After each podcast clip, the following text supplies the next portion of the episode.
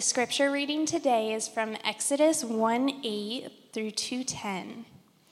Now there arose a new king over Egypt who did not know Joseph, and he said to his people, Behold, the people of Israel are too many and too mighty for us. Come, let us deal shrewdly with them, lest they multiply. And if war breaks out, they join our enemies and fight against us and escape from the land. Therefore, they set taskmasters over them to afflict them with heavy burdens. They built for Pharaoh store cities, Pithom and Ramses. But the more they were oppressed, the more they multiplied, and the more they spread abroad. And the Egyptians were in dread of the people of Israel. So they ruthlessly made the people of Israel work as slaves and made their lives bitter with hard service in mortar and brick, and in all kinds of work in the field. In all their work, they ruthlessly made them work as slaves. Then the king of Egypt said to the Hebrew midwives, one of whom was named Shiphrah and the other Puah, When you serve as midwife to the Hebrew women and see them on the birth stool, if it is a son, you shall kill him, but if it is a daughter, she shall live. But the midwives feared God and did not do as the king of Egypt commanded them, but let the male children live. So the king of Egypt called the midwives and said to them, Why have you done this and let the male children live? The midwives said to Pharaoh, Because the Hebrew women are not like the Egyptian women, for they are vigorous and give birth before the midwife comes to them. So God dealt well with the midwives, and the people multiplied and grew very strong. And because the midwives feared God, he gave them families. Then Pharaoh commanded all his people Every son that is born to the Hebrews you shall cast into the Nile, but you shall let every daughter live. Now a man from the house of Levi went and took his wife, took as his wife a Levite woman. The woman conceived and bore a son. And when she saw that he was a fine child, she hid him for three months. When she could hide him no longer, she took for him a basket made of bulrushes and daubed it with bitumen and pitch. She put the child in it and placed it among the reeds by the river bank. And his sister stood at a distance to know what would be done to him. Now the daughter of Pharaoh came down to bathe at the river while her young women walked beside the river. She saw the basket among the reeds and sent her servant woman, and she took it. When she opened it, she saw the child, and behold, the baby was crying. She took pity on him and said, This is one of the Hebrews' children. Then his sister said to Pharaoh's daughter, Shall I go and call you a nurse from the Hebrew women to nurse the child for you? And Pharaoh's daughter said to her, Go. So the girl went and called the child's mother. And Pharaoh's daughter said to her, Take this child away and nurse him for me, and I will give you your wages. So the woman took the child and nursed him. When the child grew older, she brought him to Pharaoh's daughter, and he became her son. She named him Moses, because, she said, I drew him out of the water.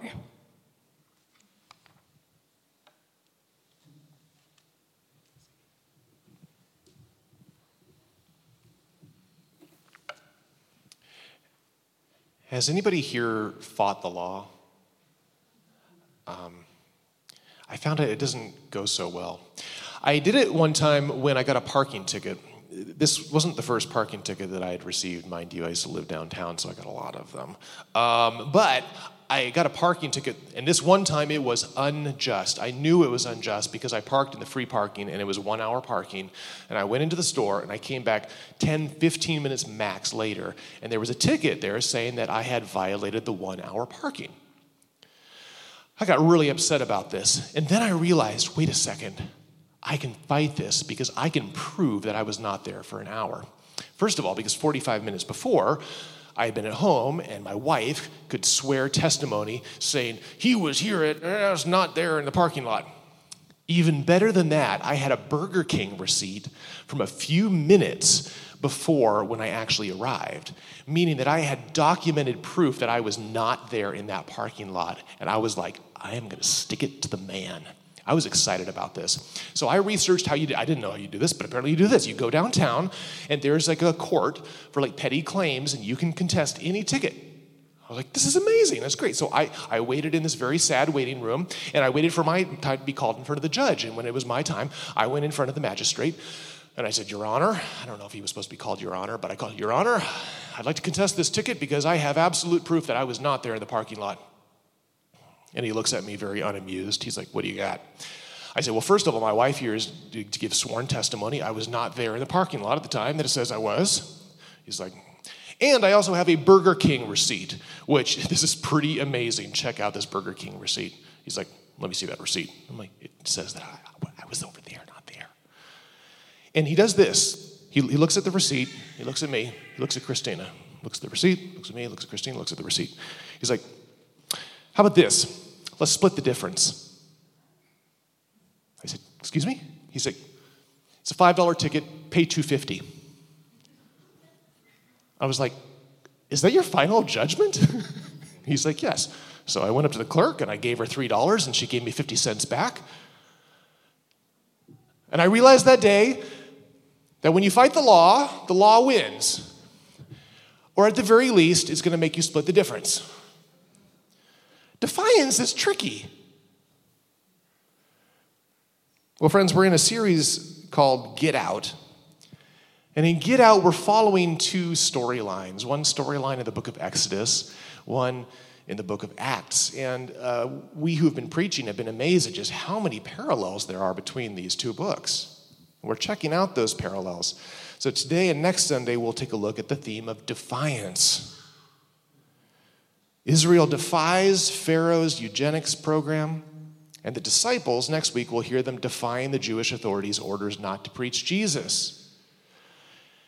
And the thesis for this morning is that there are times when believers can and should defy wicked political decisions.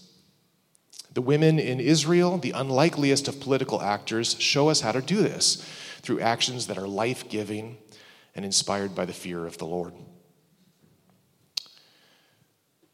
If we go to the next slide, Garrett, here's the first point that I want to bring before you. Just a few points from our, our text.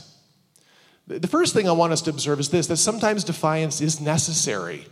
Not just possible, but it's, it's necessary to defy the state, to fight the power. And some of you are like, yeah, did you hear what the preacher said? Fight the power, fight the man. That's what we're supposed to do. That's what we Christians are. Well, before you go there, consider that in most places, the scriptures actually tell us that we should be honoring of the state.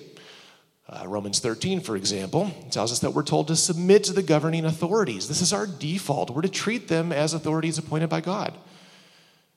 Romans 13, 3 says, For rulers are not a terror to good conduct, but to bad, an avenger who carries out God's wrath on the wrongdoer.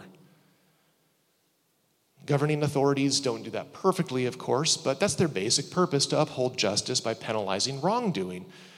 And we're like, we can be thankful for that. So let it be stated for the record that Life Church, as a Bible believing church, is pro government.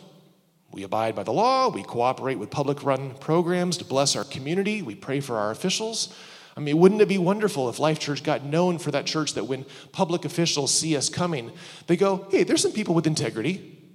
Yep, we can work with them. But that doesn't mean that the government, whether local, state, or federal, is our final authority. What happens when we are commanded to obey a wicked law? Indeed, what happens when a government becomes so corrupt that they completely invert their purpose and they begin rewarding evil and penalizing good and they become an anti government? Well, this is the situation that God's people are in in our passage this morning. We find that Pharaoh has done something awful to the Hebrews. He has, if you look in verse 11 of chapter 1, He has set taskmasters over them to afflict them with heavy burdens. He's put them into slavery, and not just any slavery, like hard labor slavery. And He's afflicting them. He wants them to suffer, even though they've done nothing wrong. And then he goes further in verse 16. He tells the Hebrew midwives, those who are helping women deliver babies, if it's a son, you shall kill him. The girls you can let live, because you know, we're not really concerned about them. But the boys, yep, let's kill the boys. And they're commanded to commit these abortions as soon as the baby is born. Is justice driving these plans? No, not one bit. Pharaoh is driven by racist fear. He worries, if you look in verse 9, he worries that the Israelites are too many and too mighty for us. They're too many, they're too mighty for us. If you ever hear something in your heart saying something like that, understand it is not from God, that some group is too many or too mighty. That's what Pharaoh says. His fearful response is to implement the twin policies of slavery and eugenics. You know this term, eugenics? Um, it's when you have a policy that tries to get good genes by eliminating bad genes. By saying people with good genes, we'll keep them, but people who have bad genes, we want to get rid of them in some way. Pharaoh is trying to make God's people small, even exterminate them. Well, Pharaoh is successful with the first part of his program. He successfully enslaves this mighty group of people.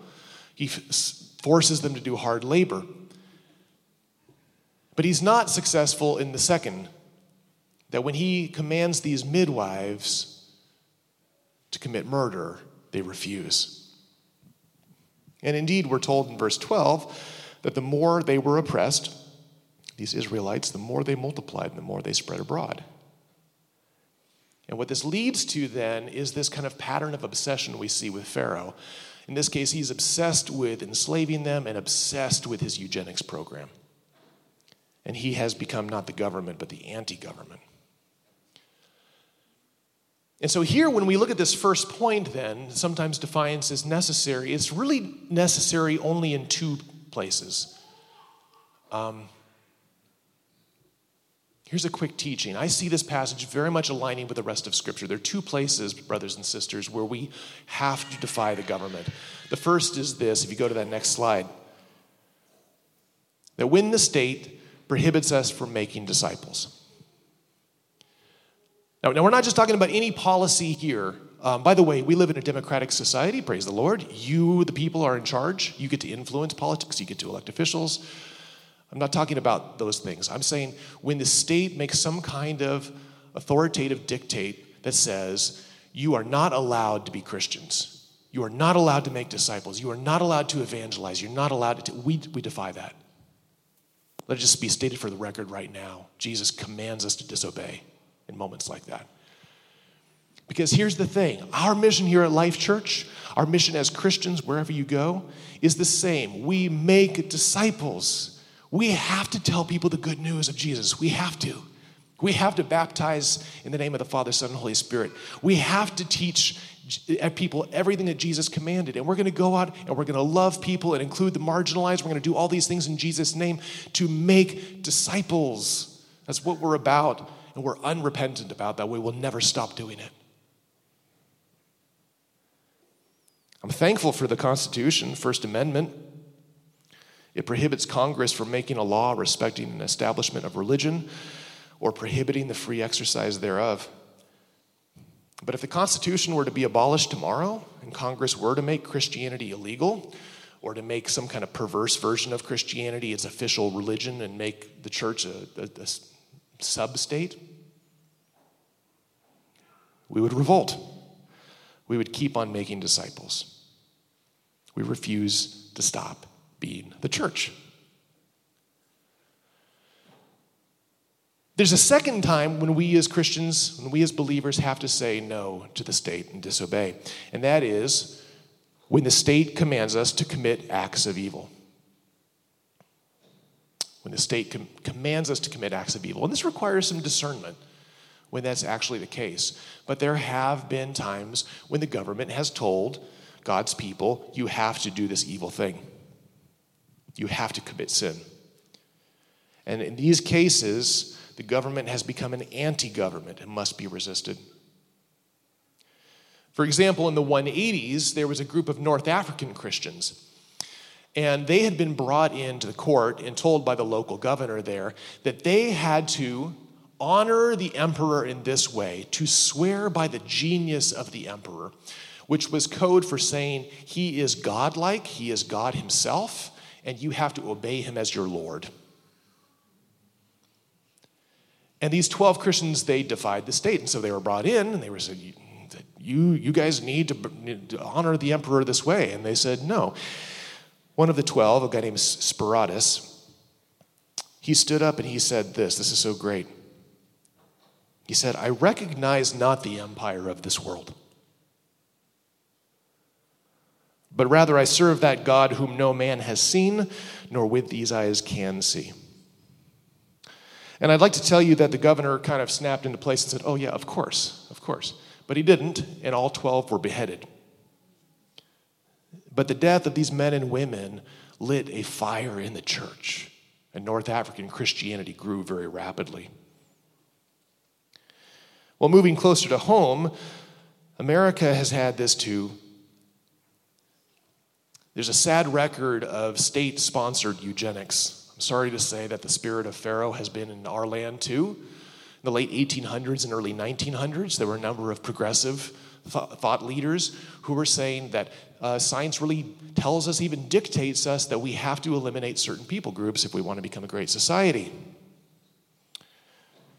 In the early 1900s, there were eugenicists who insisted that various groups, including immigrants, the mentally ill, the genetically abnormal, the poor, and the feeble minded, were a burden to society and should be reduced through surgeries to render them infertile. In fact, it's sad to say, but the Nazis actually learned a lot from Americans. That's where they got the, many of the ideas. the thought was this that maybe what we can do is take uh, the people we desire least and forcibly sterilize them, make them impotent. They can't have children, do that against their will. In particular, they thought that these groups, their women, should be sterilized to prevent them from having any more children. And it's sad to say, but in America, the eugenicists were very successful in implementing new laws. In 1907, in Indiana, um, they began implementing state sponsored sterilization of prisoners. That expanded in 1927. The US Supreme Court actually legalized it for all states to make uh, policies where they could forcibly sterilize the people they felt were a problem. This started with prison populations, but it began to expand to Eastern European immigrants, and from there it expanded to persons of color.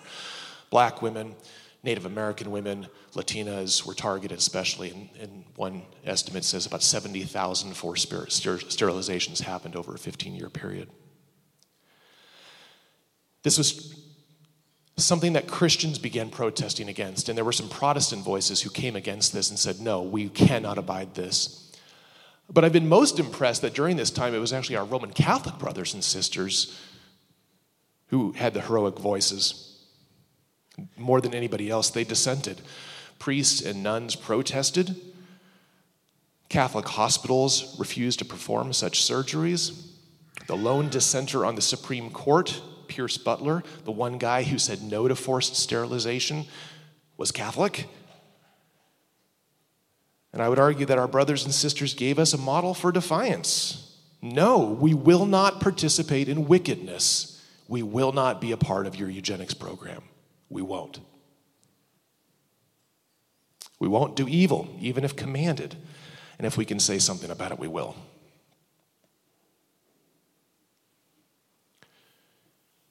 Those two things, those two times. Sometimes defiance is necessary. But there's another point here in this passage that's important to point out. This is so cool, you guys. Point number two God raises up unlikely heroes in moments of defiance. Unlikely heroes. They're the ones who shine in moments of defiance.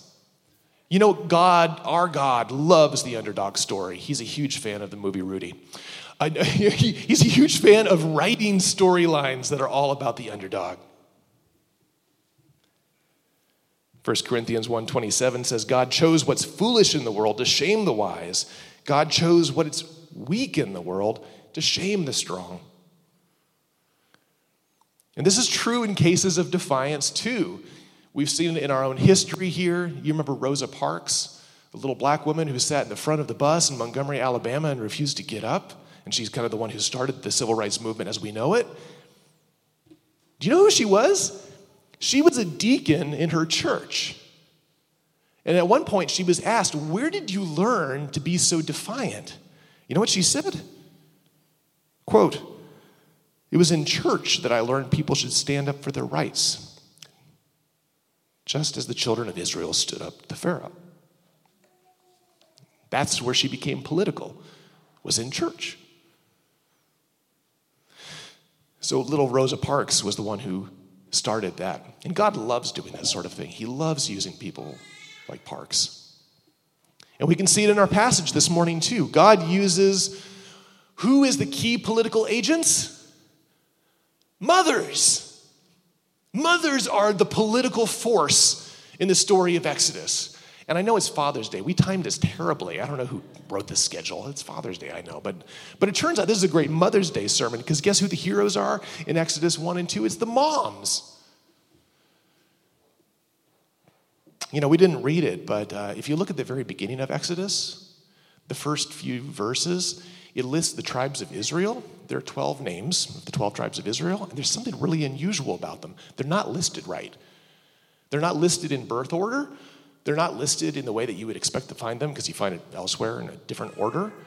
It turns out they're ordered by the mothers. The first four are Leah's kids, the next three, I think, are Rachel's kids, and then the next two groups are from Bilhah and Zilpah. Like they're actually ordered by mothers. And this is, is supposed to kind of tip us off. Like, this is a chapter about mothers. Guess who's going to be the center of the story right now? The moms are. Sure enough, you go on, and the mothers are the ones who are sustaining Israel. Israelites are being persecuted, but the mothers are having children. They're multiplying Israel. And then it gets very specific. When Pharaoh's eugenics program kicks in, Shiphrah and Puah, these two midwives, they're told that they're supposed to kill these baby boys, and they don't. They foil Pharaoh's plans, they defy his orders and they cover for the Hebrew women and their little baby boys. These two women, I think this is an Ethiopian icon, by the way. These two amazing women stand up against the Pharaoh. And Pharaoh is, you know, he's looking for the big political forces. He's looking for the, the mighty political figures. And he's looking at all the men. But it's not coming from the men, it's the women, it's the mothers, the midwives. They're the ones who are subverting Pharaoh's political plans. You see it too with Moses' mother and sister. They're scheming too. Uh, later, we find out that their names are Jochebed and Miriam, Moses' mother and sister. And here we find Jochebed doing something defiant. She refuses to have her baby boy killed. She refuses to turn him over. Rather, she defies the state and she puts Moses into what? Into a little ark. And she sends it down the Nile. And Moses becomes this new Noah floating down the Nile. What about Miriam? Miriam is kind of like the big older sister who's kind of like a mother. Some the good big sisters are often that way. She keeps an eye on the action. She keeps an eye on the baby boy as he floats down the river. And then it gets down, it gets caught in the reeds. And who discovers him? By the grace of God, by the plan of God. Another woman comes forward. It's Pharaoh's daughter. And Pharaoh's daughter, she hears the baby boy, she sees the baby boy, she has pity on him, and she says, What? Okay, I think I'm to adopt him. I'm to keep him. I'm to make him kind of this royal adoptee. But somebody needs to take care of him. Who? Oh, how about you, Jochebed? I mean, isn't this brilliant? That God wins because he's using the mother's subversion to actually do every single thing that God wants and ends up raising up Moses as that next great leader of Israel. But here it is the women, even, even Pharaoh's princess defying Pharaoh.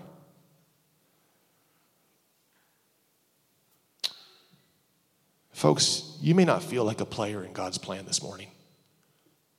you may be thinking, I'm not the person in charge. I'm not the mighty person. I'm just some person, little person over here from South Dakota or wherever. You may not feel like a major player in God's plan, but you are. You are. Jesus says of you who are his believers, you are salt and light. You are. You don't think you have a key role to play? God has something different. God asks you, much like Esther was asked, who knows whether you have not come to the kingdom for such a time as this? And what if God is raising you up as a Shiphrah or a Puah?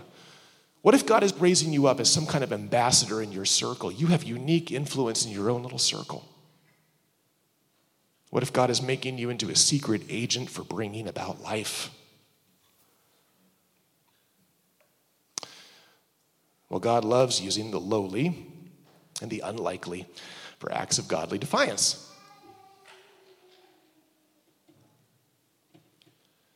Here's a third and final point. I noticed this in our text that believers' defiance is always to be God fearing and life giving. When are you supposed to be defiant? Well, some select cases, and the spirit you should have in your heart is pursuing a God fearing attitude. You're doing it because you fear God, and you do it because you want to bring life. That's when you defy. And that's such a different spirit than what we see. Even people acting in the name of Christ sometimes and hoisting across their motives. So different. It's so different than how we're used to being rebels. Come on, let's be. I, am a bit of a rebel myself. Maybe you are too. Uh, came across a great story recently of, uh, of a teenage girl who was given the chore to do the laundry for the family. That was her chore. And she felt this was unfair. It's not fair. Know, that's like the, the F word we use the most. It's not fair. Well, she had this bad attitude. and she decided, to, as her way of protesting, of rebelling, was that she would take all of her parents' socks and mismatch them. so it didn't matter what socks they pulled out there, they were always going to get the wrong pairing. Is that godly defiance? It's clever, These days, we're told to defy the authorities for all sorts of reasons. We get really angry when we feel some of our powers taken away, or because we're made to look weak or feel servile, or because taxes aren't spent appropriately. And we Americans, we're primed to defy. We're really sensitive to what's fair, however, we define fairness. We're like this girl with the mismatched socks. But when is it right to defy? What is the right spirit? Well, here we learn from these midwives that the right spirit is God fearing. They do it because they fear God. Not because of fairness, but because they fear God. Look at verse 17, chapter 1. But the midwives feared God and did not do as the king of Egypt commanded them, but let the male children live. Why were they so right? Why were they so righteous? Why were they rewarded? Look at verse 21. Because the midwives feared God, he gave them families. Their fertility grew precisely because they were so obedient to God and feared him. That was their motivation.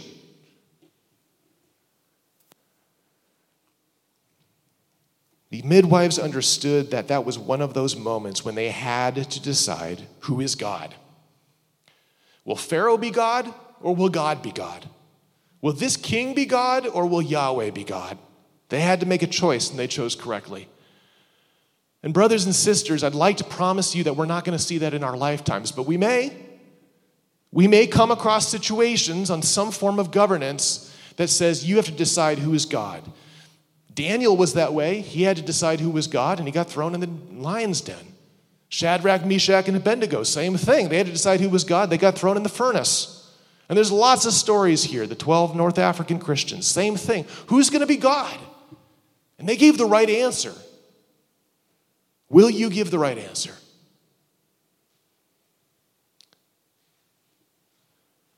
It's a major theme in Exodus, we're going to find out. It's a matter of who the people will fear more. Folks, you are life is going to be fearful. You have to expect there's going to be fear in this life. But take heart, because the one who is worthy of true fear will banish all of the other fears. If you have the fear of the Lord, if you honor him and respect him and have him in your sights, and you understand his almighty power to not just kill, but also to cast body and soul into hell, but also to have power over death itself and to raise you from the dead, if you fear that God, the rest of your fears vanish.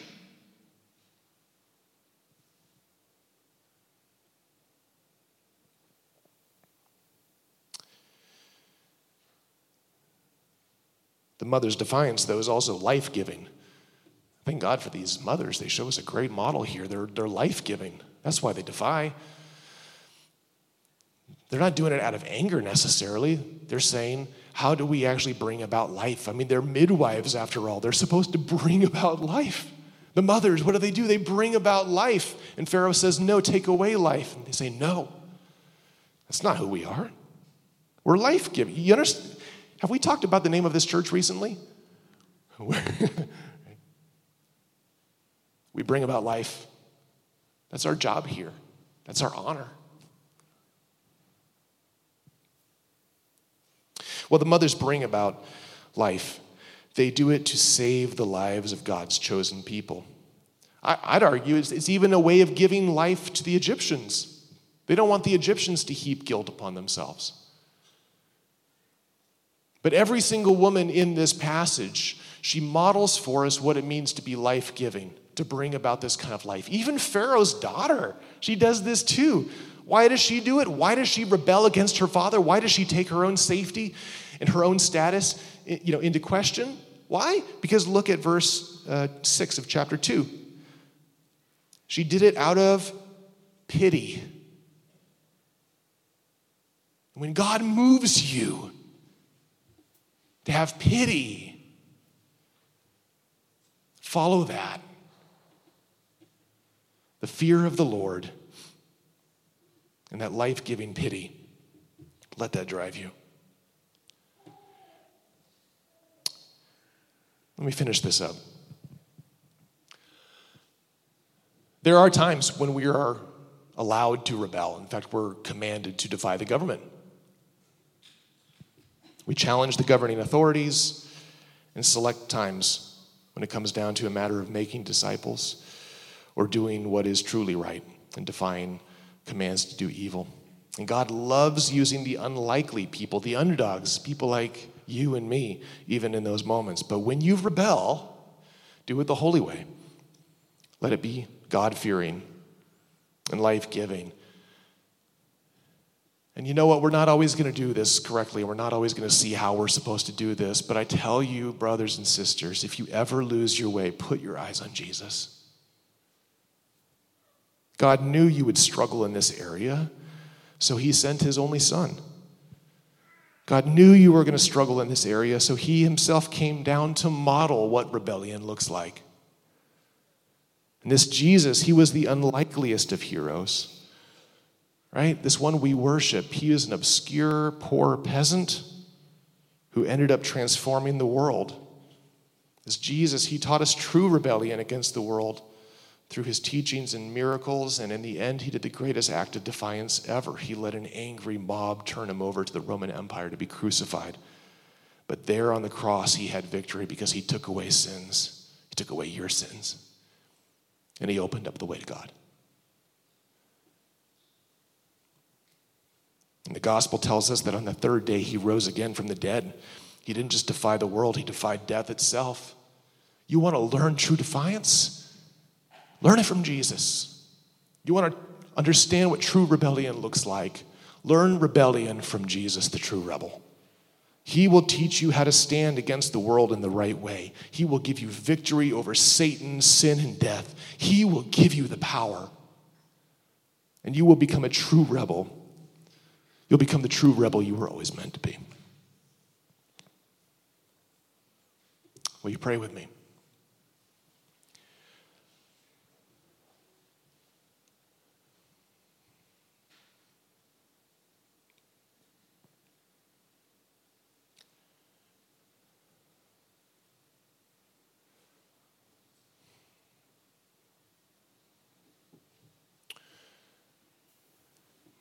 Heavenly Father, show us Jesus again.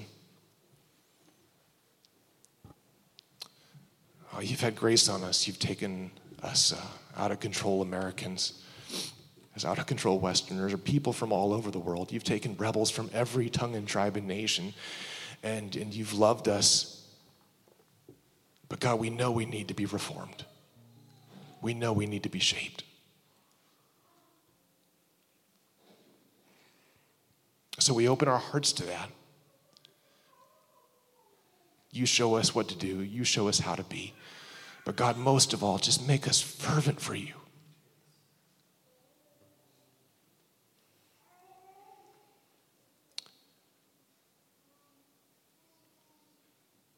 God, we know that if we fear you, we see you rightly, we fear you properly, that it all falls into line.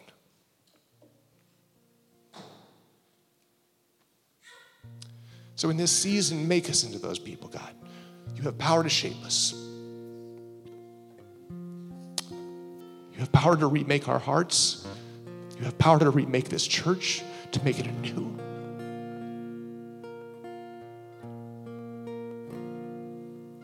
You're mighty to save.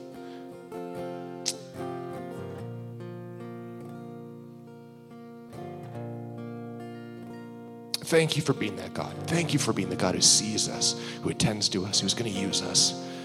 We bless you, Lord. In Jesus' name.